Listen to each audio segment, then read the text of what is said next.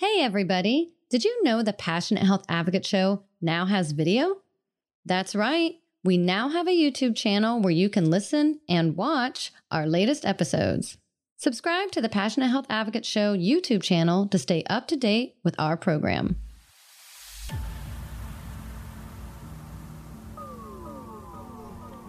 Frustrated with your pain or injury? That sucks. But I'm here to help. Hi, my name is Denise DeShetler, and I'm a bodyworker and educator. Why is it so hard to find the care we need to feel better? Most of my clients have asked that question for years until we started working together. Now I'm going to help you find those answers. I'll explore different health disciplines and chat with talented practitioners. We'll share our insights and practical advice to help you get the results you need to feel good again. Because seeking the right care for your health can be a pain in the arse. But with me, your wellness journey will turn into a fun filled adventure. Buckle up, baby, for the Passionate Health Advocate Show. Welcome, listeners, and thanks for joining. I'm happy you're here. Today, we are going to a place where one nutritionist uses compassion to help people lose weight and keep it off successfully. Let's buckle up.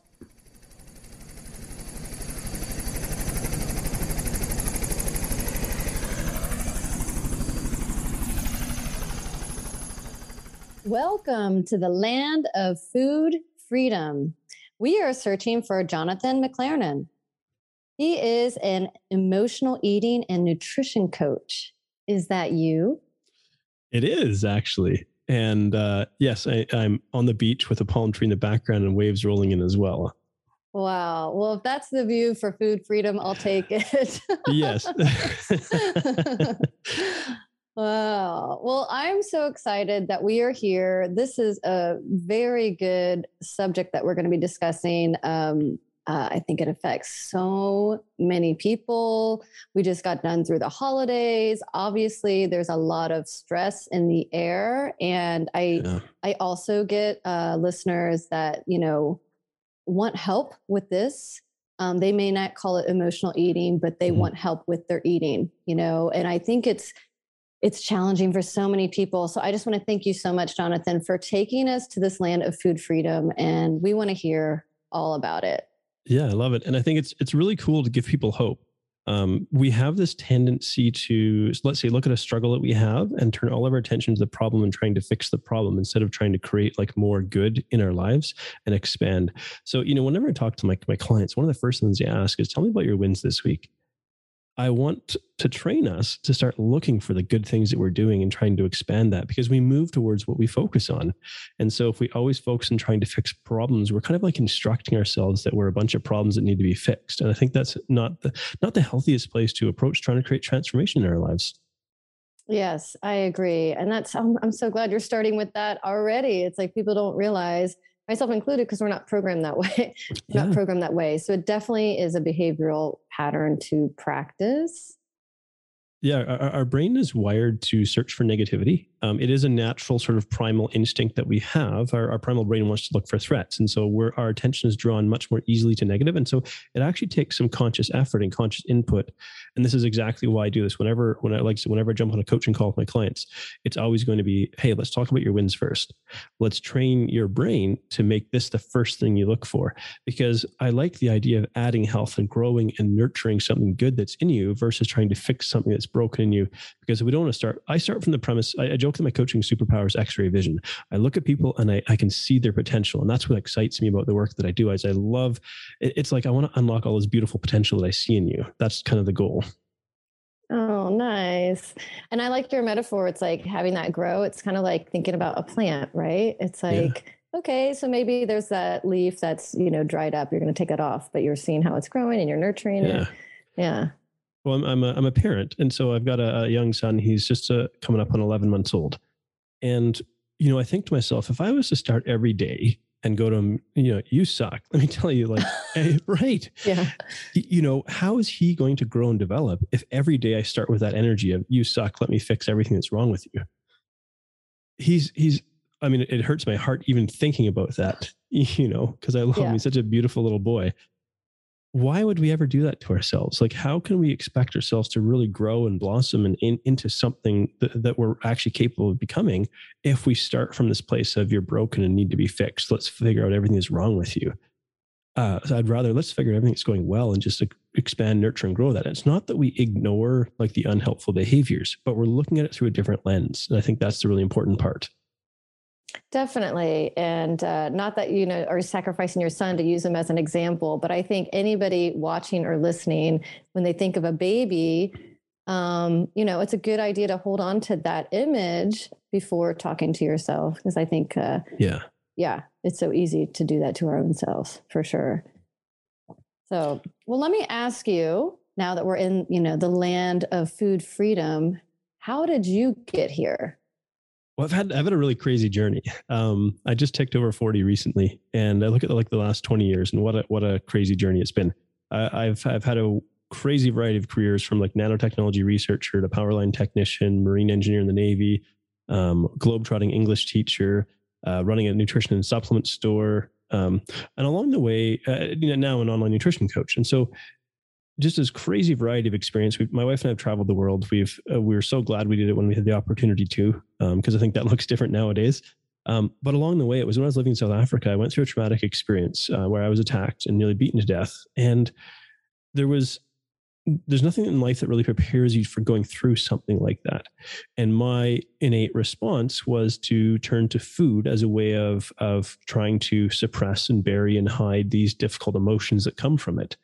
Um, and, and, part of that could have even come from when I reflect on it, this idea that having difficult emotions are bad and, and should be buried and hidden suppressed, especially in masculine culture.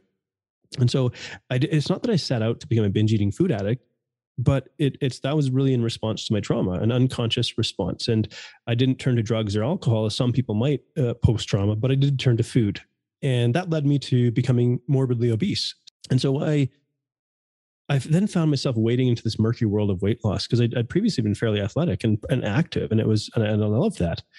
And, and all of a sudden now I have, a, it, it almost felt like my body had betrayed me. And I'd felt like angry and spiteful and kind of loathing towards my body because now I'm stuck in this obese body and it's this huge battle.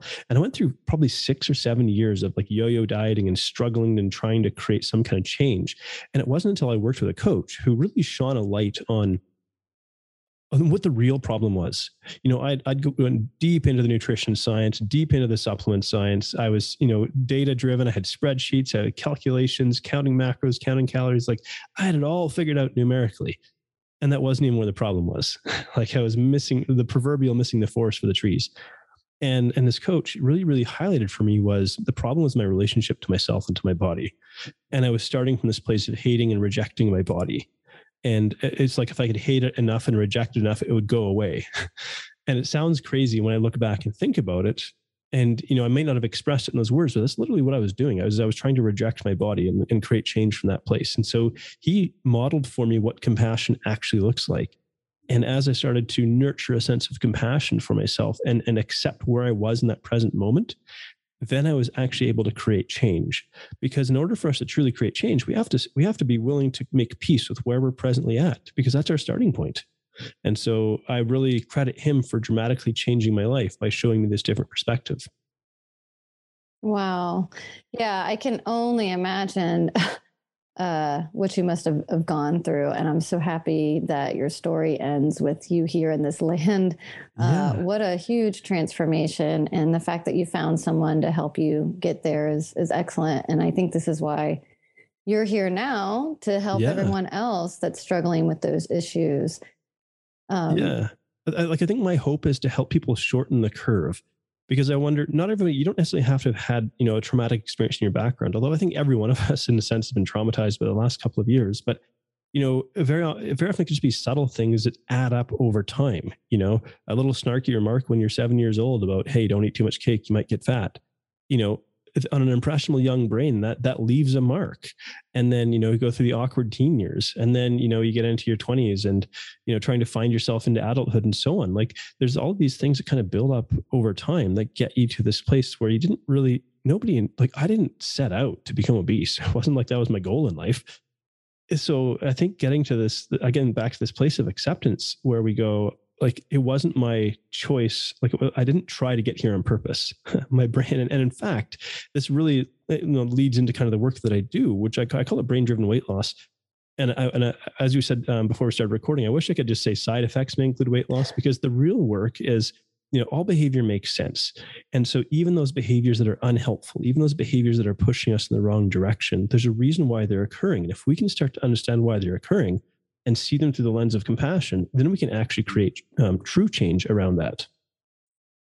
Okay, so I'm glad you brought up brain-driven weight loss uh, for people listening because you you brought up yourself. You know, you went through this traumatic ordeal.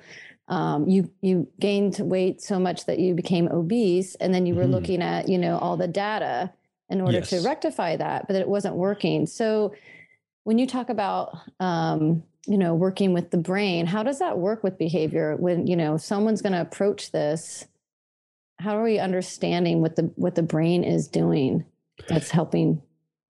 Yeah well i think so um a lot of our efforts to create change and in this case we're using weight loss and people listening that may not be your goal but in really in any instant where we're trying to create change in our life we very often take this outside in approach so um, I have to impose these certain rules and restrictions. And when you start from that place of I have to impose rules and restrictions on you, it says you yourself do not have the strength to do this. So you have to be forced to do this. And that really disrespects individual autonomy and our sense of identity and who we are. And our brain will fight against anything that feels like a threat to who we see ourselves to be. So, the way that our brain is, we have a very strongly formed sense of identity and a series of beliefs that accompany that. And in a sense, we could define a belief as just a thought that we accept as true. You know, as a kid, you thought the tooth fairy was a thing, or maybe Santa or the Easter bunny or things like that. So we have this, this framework of beliefs and the sense of identity. And when we try to do something that goes against it, our brain will resist that and push us to go back to um, and, and a sense of who we see ourselves to be. So if we don't if we don't address at sort of this core fundamental level, you know, um, like our habits come from our sense of identity, our emotions often come from our sense of identity. Our brain filters information based on who we see ourselves to be to try to confirm that. So when we understand this is where it's coming from, it's like, okay, I have to look at creating change at a completely different level than um, just following a set of rules that some external source has told me I'm supposed to follow. Wow. Okay. So that makes sense when, you know, if you talk about, since we're talking about food and, and eating, uh, diets. So, for example, if someone's kind of, you know, where they're at, or maybe they're shameful about their weight, and then yeah. there's this strict diet that they have to, you know, that's been presented to them to try. You're saying that's like, it's going to be a natural rejection. Mm-hmm, mm-hmm. So our, our our brain will resist that because maybe let's let's use another uh, example because I, I like analogies. So let's just say um, someone sets the goal that they want to run a marathon. Um, but there's someone who at best walks maybe, you know, a mile or something like that. A marathon runner, if you think about like the habits that they have, the habits, the behaviors, how they nourish themselves, how they train their activity level and so on, is such a departure from let's say someone who's just kind of sits on the couch, you know, goes walks their dog, you know, um, orders SkipTheDishes a couple times a week, that kind of thing. It's such a departure from who they presently are that it's too far for the brain to to go. It's too much of a leap. And so the brain will will say, no, we can't do this. What our hope is, is if I set this big, lofty goal that has quite a bit of pressure connected to it, like, oh, I signed up to try and qualify for the Boston Marathon or something, we hope that the pressure of that goal will somehow force us to create change. Ultimately, that's not going to happen because our brain will reject anything that, that leads us to feeling uncomfortable eventually. Now, in saying that, we sometimes have this pattern, this um, maybe a sense of familiarity with being stressed and under pressure. We can even almost have, dare I say, a sense of addiction to stress.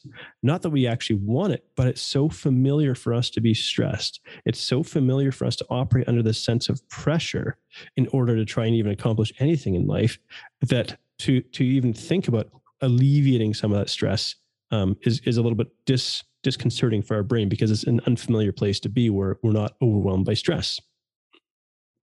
That makes a lot of sense. I mean, yeah, a lot of people like, you know, work under pressure, they they thrive under there. So, you know, if we're one of those people that definitely thrive under pressure, how does this new approach uh, work? Well, I like to look at things from the perspective of the nervous system. And we're not wired in such a way, like it's not beneficial for our long term health to always be creating stress. So we need we need to experience some stress in our life. Stress is the impetus to change, move, and grow. With no stress, we'd probably just be a blob of jelly. But there's there's what's called allostatic load, and what that refers to, if you know what a, a bell curve looks like, I mean, it's a curve that looks like a bell. And if you go up one side, it's kind of like how much stress is beneficial to create growth. And the, the peak of the bell curve is like the perfect balance between just enough stress to maximize growth paired with your capacity to recover. If you start to exceed that, you get into this state called allostatic load. So there's more stress in your life than you're truly capable of recovering from. You start to develop what's known as a recovery debt. Now, this might it might fly under the radar even for a number of years, but it will eventually catch up to you if you continually stress yourself beyond your capacity to recover. And it starts to show up like, you know, I need coffee to stay awake um, or function. I'm not human without my coffee. Maybe uh, only getting five or six hours of sleep a night um, you know, again, setting setting all of these, putting ourselves procrastinating to put ourselves into these pressure packed situations to force change to happen. That's the sign of a nervous system that's kind of redlining and getting getting really exhausted. And so, it's not to say that we don't ever need to experience some stress, but we're almost um, as a society, even at a societal and systemic level, we're massively overstressed and it's it's going to have and does have long-term health ramifications whether that's neurodegeneration we're seeing an increase in that whether you know cardiovascular disease continues to be one of the top killers uh, you know and and these are are things that are preventable. But because we don't see we don't pay the price necessarily for operating that pattern right away it's something that accumulates over a number of years that we don't see necessarily the impetus to create change Yes, uh, I totally agree with that. As far as it makes sense to me, because uh, every day you can kind of bear it, right? If you're just mm-hmm. like mm-hmm. climbing up the ladder bit by bit, it's coming on, and and so it's really hard to change until something traumatic happens. Which, yeah. unfortunately, that's usually what will cause the great big change. Right. It's um, it's almost like we we get into this wave of um wave of real discomfort like i talk about waves because i mean i think you know motivation comes in waves for example the, the impetus to change. But usually preceding that is a wave of pain and discomfort eh, that's you know uncomfortable enough that we go I, I must do something like this. I must do something about this because i no longer you know i no longer want to be in this discomfort and I think the mistake that we make is we treat it as though that, so then the wave of motivation comes and I'm going to do this, I'm going to do this and do this. And our brain will start to create a picture of, of what we're going to look like, how we're going to feel, what our life is going to be like, and so on in our subconscious mind. And from that picture, it's our, our, our brain doesn't really distinguish between the subconscious and our, our conscious perception. So it starts to reward us with dopamine as though we've already accomplished that goal. Mm. Now it's cool that our brain does this because that that surge in dopamine, dopamine is a neurotransmitter that makes us feel pleasure. It's like it's actually a learning chemical. We learn a new skill. If we do something and we feel pleasure, we we we've learned something. Now, that surge in dopamine, what it does is it gets us to overcome our innate or our primal resistance to change. So it gets us started on the path to change. But kind of where where we go astray is we we feel as though this wave of motivation should sustain us all the way until we get to whatever it is the outcome we're looking for. And that's never going to happen. It, it comes in like a wave a wave peaks it crests and then it breaks and falls away. Mm. and so if we're aware that this is actually this is really how our brain works versus how you know i want the sustained motivation for the rest of my life kind of thing where everything's going to be perfect and wonderful. It's like well that doesn't really exist. That's not how because our brain can't keep us high all the time you know, if your brain kept you high all the time on dopamine, you would actually become depressed because you would lose the ability to appreciate and have pleasure in everyday life. And so you get a surge in dopamine and it goes off so you don't become desensitized to it. So it's like there's there's a reason why all this stuff happens. But we're we also think about how digital technology has us hooked on the dopamine drip. So hooked on always feeling good.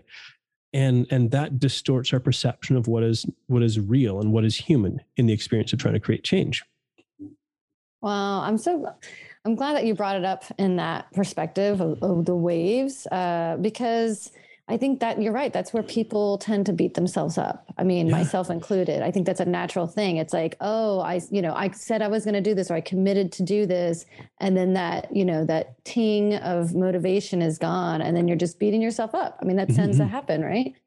so that's a, you know beating yourself up is a really interesting one because I go back to my my framework or my lens that all behavior makes sense, and so beating ourselves up is is there's a purpose to it.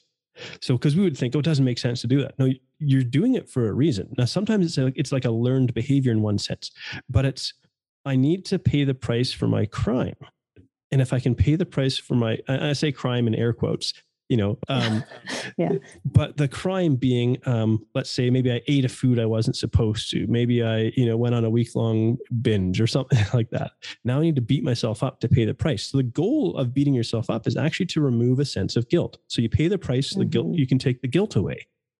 Now what's really interesting is of course that doesn't move you forward. So beating yourself up or or somebody else judging you or criticizing you what it does is it creates the desire to hide the behavior so not change the behavior, but hide the behavior so you don't feel the guilt. And so for me, it's like binge eating would would would almost uh, drive further binge eating because binge eating was a way to bury the guilt. And then I'd feel right. guilty about having had a binge. And so that would, but the learned behavior was to eat food to make that feeling go away. So the interesting piece here is the other way to remove some guilt is with compassion.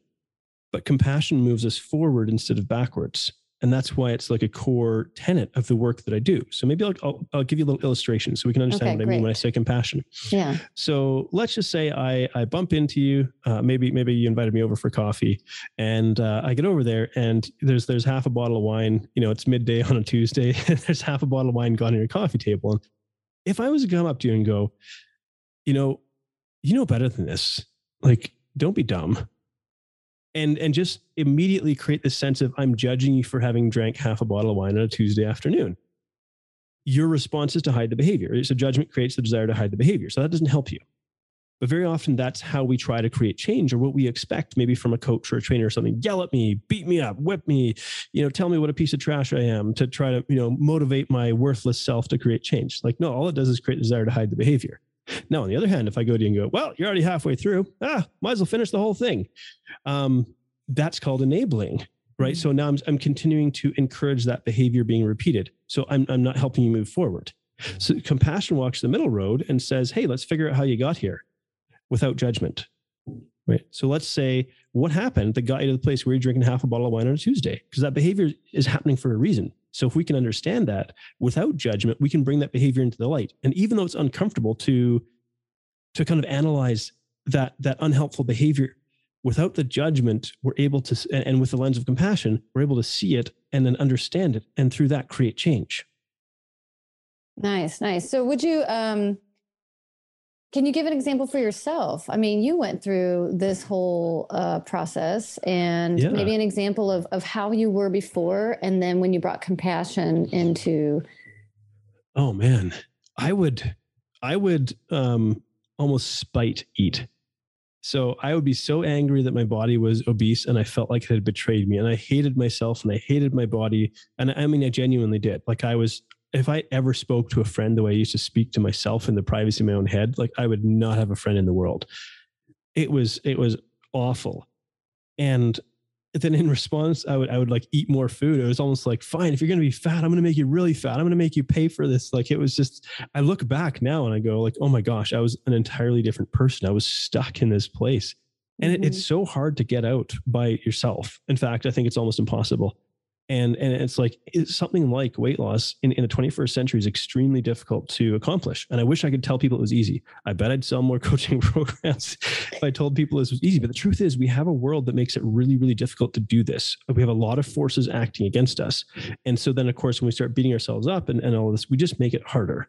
Um, and so it was I, I remember when I went, I, would eaten a pizza like in my car in a parking lot. You know, the whole no one no one sees it, so I guess it doesn't count. And I was you know halfway through the pizza, and I just I I, I was pretty full because it was an extra large like stuffed crust pizza.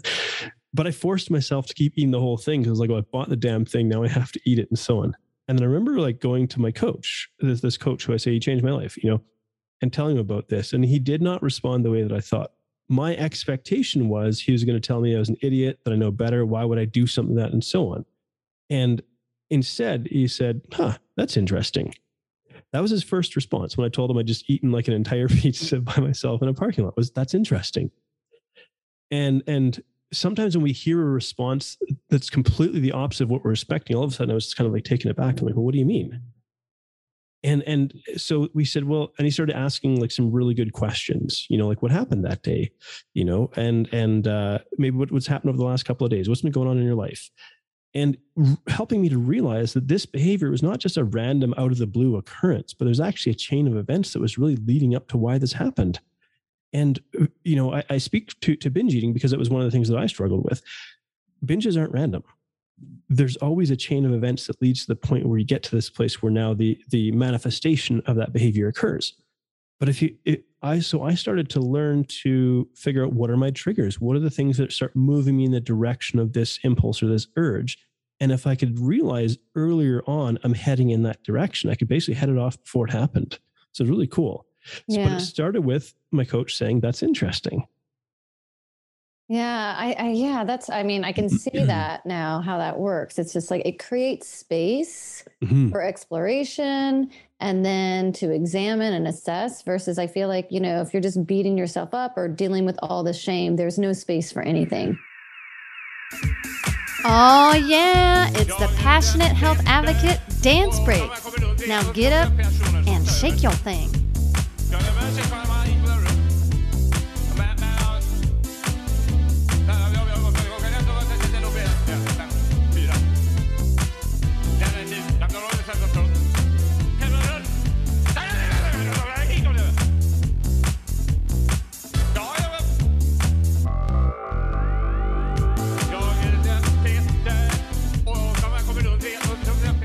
Yes, yeah.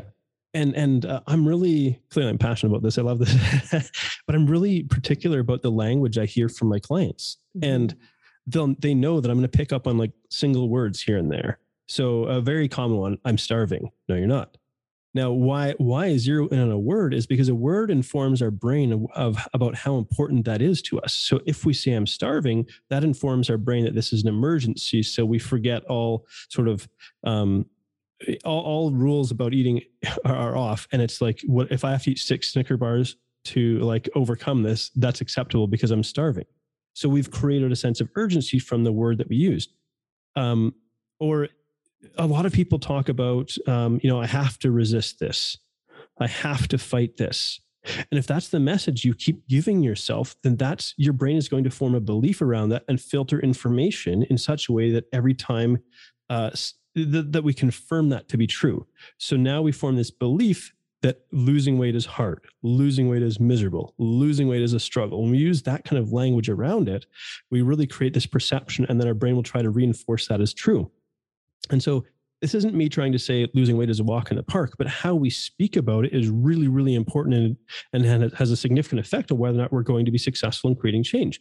So if we speak about it like a fight and like a struggle and I have to resist and you know I'm going against who I am as a person to try to create this change, ultimately it's going to fail. Yes, I mean everything about I think the way our culture deals with it is a fight. Yeah. and it's like okay no one wins out of out of that. So if you're if you're talking with someone and they're using that language how do you how do you get them to the point where it's like they believe this is part of them or who they can be? I first of all i show them belief. So i say you can borrow my belief in you until you believe in yourself. Oh, nice. because it's really important uh, that they understand that creating this change is possible in their life because mm-hmm. we will not stick with something if we believe it's a hopeless endeavor. But very often, so whenever we, let's say, whenever we start out on a transformation or we're thinking about starting out on some kind of transformation journey, our brain is going to create a prognosis, right? So it's going to look back at our past experience and say, you know, if I'm going to spend energy on this, I want to look back and uh, over my past experience and try to predict whether or not I'm going to be successful in this endeavor. And that'll determine whether or not I'm really going to put any effort into this or not. Well, very often, if you look at your own personal experience, you say, well, I tried a number of times and failed. So your brain is going to say, like, well, there's probably a pretty good chance you're going to fail. Now, I'm not, as a coach, I'm not encumbered by that. So I don't have that filter. So all I do is I look at you exactly as you are in this present moment, you know, and go, what's possible for you based on exactly you know your, your strength your age your you know and so on what's possible for you right now so i'm not encumbered by your past i think that's really powerful And so it's like I model the behavior that they're looking for, they need in themselves. I model the belief in them before they necessarily have it in themselves. So they start to know what it looks like. And may not, they may not even realize that I'm doing it. Although sometimes they will overtly say, You can borrow my belief in you until you start to believe in yourself. Here's why I believe this is possible. Um, one of my favorite clients, you know, she's uh, in her mid 60s and she has about 100 pounds to lose. And why she's one of my favorite clients, uh, one, because she shows up to all our calls with like a pen and paper. So she's like taking notes diligently. And I just, I love that but but because at her age she has not given up mm-hmm. she said I, I, need to make this happen and and and i have I'm, I'm, not i'm not accepting this as like my fate for the rest of my life and i love that and, you know and on our first call she was like uh, i'm not gonna lie i had a i grabbed a mouthful of chocolate chips before hopping on this call you know and i thought and i just started laughing because I was like, that's absolutely makes sense. Because the first impression is, okay, I now have to move into this mode of restriction in order to create this change in my life. The moment we start putting ourselves into a straitjacket, our brain's going to start fighting it. And it's like, no, actually, what we're going to do is we're going to start making adult choices. You have the freedom to make a choice you have the you know so instead of saying like i have to eat this it's like i choose to eat this. So shifting our language is really really powerful because it instructs our brain whether something is is important or relevant or not. So our language really does matter. Yes uh, language does matter and i love how you were able to uh, put that in the picture of of how you work with people and how that helped yourself and uh, and your client.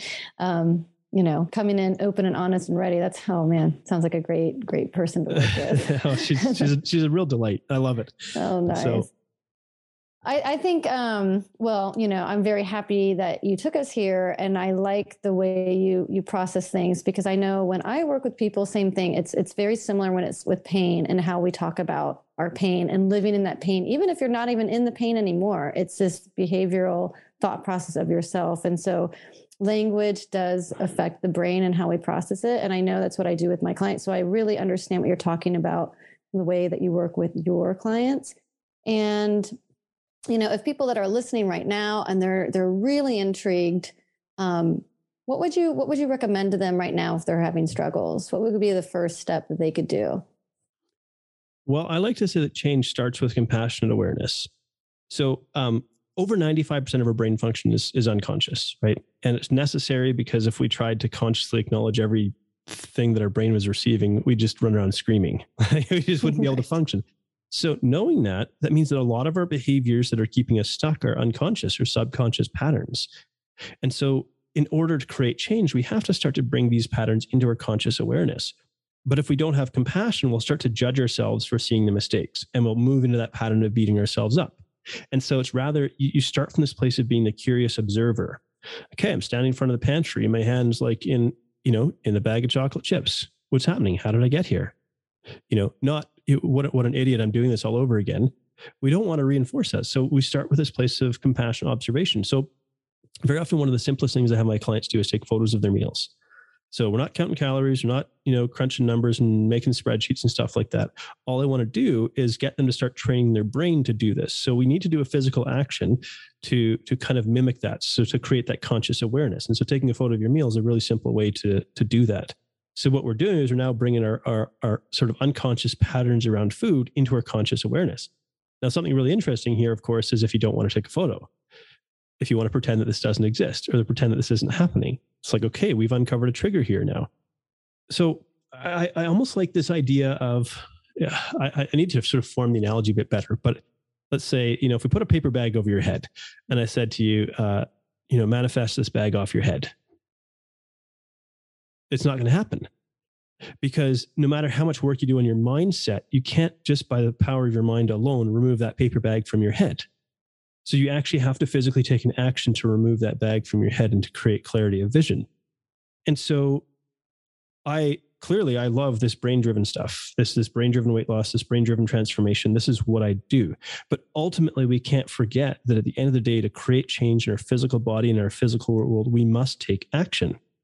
So to tie in maybe one more piece here. We create action around things that make us feel good.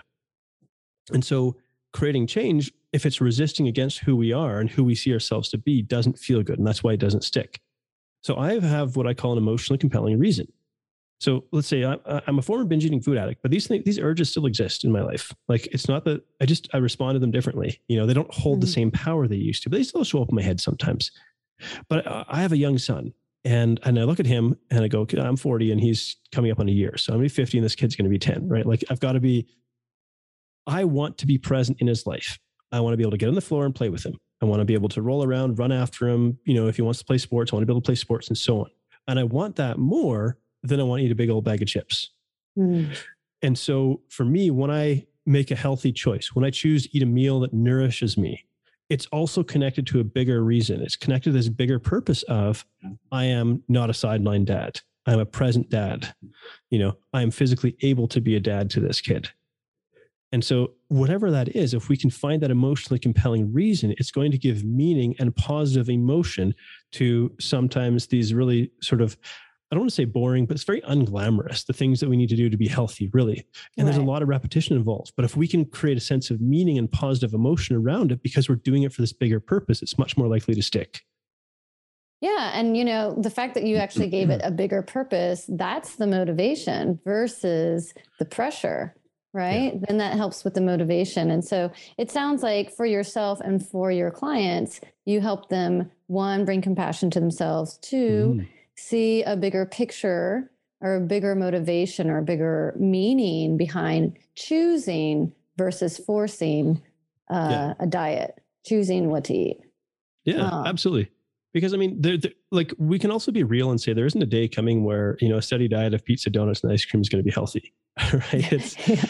that you know, like for for all of this talk uh, it's important to acknowledge that like there's a lot of food out there that doesn't serve us and doesn't help us but my choice not to eat it is not now about depriving myself of pleasure you know because those foods used to solve a problem in my life they used to there was a there's a reason why i was eating them um, because it was taking away pain and discomfort temporarily of course and so there isn't a time coming when these foods become healthy but uh, you know now i can i can choose um, to indulge consciously so my, my kind of my rule of the thumb, and this is for myself, is if I'm gonna let's say eat something indulgent, I will put it at the end of a meal. Now, why I do that is now when I go to eat that, I'm eating it purely for enjoyment. I'm not eating it to satisfy hunger. I'm not eating it to push away some sort of difficult emotion or anything like that. I'm eating it purely to enjoy it. I've already met my body's need for satiety. I've already met my body's need for nutrition and nourishment. And now I'm acknowledging I'm eating this purely for pleasure. Nice. Oh, that's so good. Okay. And um, how long has it been for you since? Uh, may I ask how much weight you lost and mm. how long it's been? Yeah, well, I've lost over 100 pounds. Uh, I like to mm. joke that I've lost more like 600 because I've lost and gained so many times. Um, so it's been it's been quite significant, and it was it was about 2018 when I really when I hit that mark of like 100 pounds lost. So we're we're we're coming up on four years. Wow! Congratulations. Well, thank you. And and I think like that's the hallmark of success, and that's what I really want to help people get to is, you know, it's one thing to lose weight. We can tie you to a tree and starve you, and you'll lose weight. But as soon as we untie you from that tree, you're heading for the nearest buffet because mm-hmm. your brain's like, you know, I've been put in this in a straight jacket for too long. So the internal work didn't happen to create the change. Um, you know, I have another client who, um, in her 40s, she just hit like the lowest weight she's had since um, she was 22. She said, and and when we started, like she was so terrified because she'd done keto for so long and she's terrified of carbohydrates and how it was going to cause her to gain weight. And you know, but she really wanted to eat them because carbohydrates are enjoyable and delicious. And there's actually some really nutritious carbohydrate rich foods. Like there's there's plenty of reason to eat them. Um, and so I thought it was so um, amazing to get to this place where she's at the lowest weight she's ever been, no dieting, no cutting out of food groups, no counting calories and macros, but really shifting the internal environment. It's so, it's, it's still a new approach, I think, relative to how long sort of dieting and point counting and calorie counting and, and all this has been with us. But it's really powerful when this work happens. I would say so. I mean, what you just explained with that client, uh, uh this that is what food freedom means for sure. It's like, oh my god, like it's possible to do it without any of that. I mean, anybody listening that's been having trouble with binge eating or just their weight or food, feeling guilty about the food that they're eating, that just that does sound like paradise where you're at with your background. I mean, that, yeah. yeah, wow. So if people want to maybe work with you, how would they mm-hmm. approach that? Well, I'd, I'd, I'd, love to just basically offer people a chance to extend the conversation or become a part of the conversation. I've never really done this before. So um, but I have a link and we can put this in the show notes freedomnutrition.rocks. I love my vanity link, freedomnutrition.rocks. I like it too. Uh, so freedomnutrition.rocks slash power chat. And you can book a time for a 15 minute power chat with me. And the idea here is simply we're going to look at where you're stuck and what, what you need to get you unstuck. And if it makes sense to work together, we can have that conversation. But, you know, sometimes that one chat is all people need to get unstuck. And so I just really would like to invite people to to jump on a conversation. And um, I, would like to say I'm pretty approachable. I, I, don't think I'm that scary to talk to. So uh, I think it'd be a really enlightening conversation. And I love having these conversations. It's like the highlight of my day. So. Oh, that's excellent. That's so, you know, I really appreciate you offering that and being of service and and just I can tell that you're really passionate about what you do and and it shows and I'm excited that, you know, you've come this far and you're helping people. So thank you for for offering that for our listeners. Yeah and um, you mentioned earlier, this was before our recorded conversation, but you also have a guide. Is that correct? Yes. Uh, it's called Crush Your Cravings. Mm-hmm. Um, and then what, what's the, oh, freedomnutrition.rocks. Oh, no, sorry, freedomnutritioncoach.com. That's my actual website. okay. freedomnutritioncoach.com slash book. So again, I try to make it really simple and memorable. So freedomnutritioncoach.com slash book, and that'll take you to where you can get Crush Your Cravings. And it's, it's really like a, a four step guide to help you navigate cravings. So I really want to, it's, it's about how do I navigate any craving I'll ever hit in my life? You know, how can I go through it? So really it's, you know, and there's a couple of other things I throw in there, a couple of bonus things, you know, how to sleep your way to a lower weight just to make it clickbaity, but uh, it's, it is possible. And so um, just to entice people to, to sign up and get a, a free copy of that as well. Oh, cool. Nice. Thank you so much. And then, um, all right. So let's say some people, you know, do the power chat and yeah. they move forward with coaching. How does that look like? Is what's the duration? What, what does that look like coaching well, with you? Yeah, I don't I don't necessarily lock anybody into a contract, but my my flagship program is called Lifestyle 180 and it is a 180 day program. And it, it's really about an entirely different direction in your life. So maybe we could say like in a nutshell, what we're doing is we're going to reverse engineer your healthy lifestyle. So rather than trying to change everything all at once, like, you know, boom, here's the rule book you have to start following from day one. That's a recipe for 100% failure, you know? yeah. And, and, you know, most weight loss programs, like we've touched on, they involve strict food rules, restrictive meal plans, expensive supplement re- regimes, you know, all this kind of stuff that doesn't work. And so, really, what I've tried to do is I marry the, the science of metabolism, the psychology of behavior change, and the compassion of human connection and it's about empowering each individual to reverse reverse engineer their own healthy lifestyle so instead of you following my rules that I dictate that you must do, we work like two experts collaborating. So you are the expert of your own life experience. And then I'll bring my expertise in nutrition science and change psychology. And together we actually shape your lifestyle. So you have an active hand in this. So, you know, I might start you with a principle, but you take that principle and you shape it to fit your life.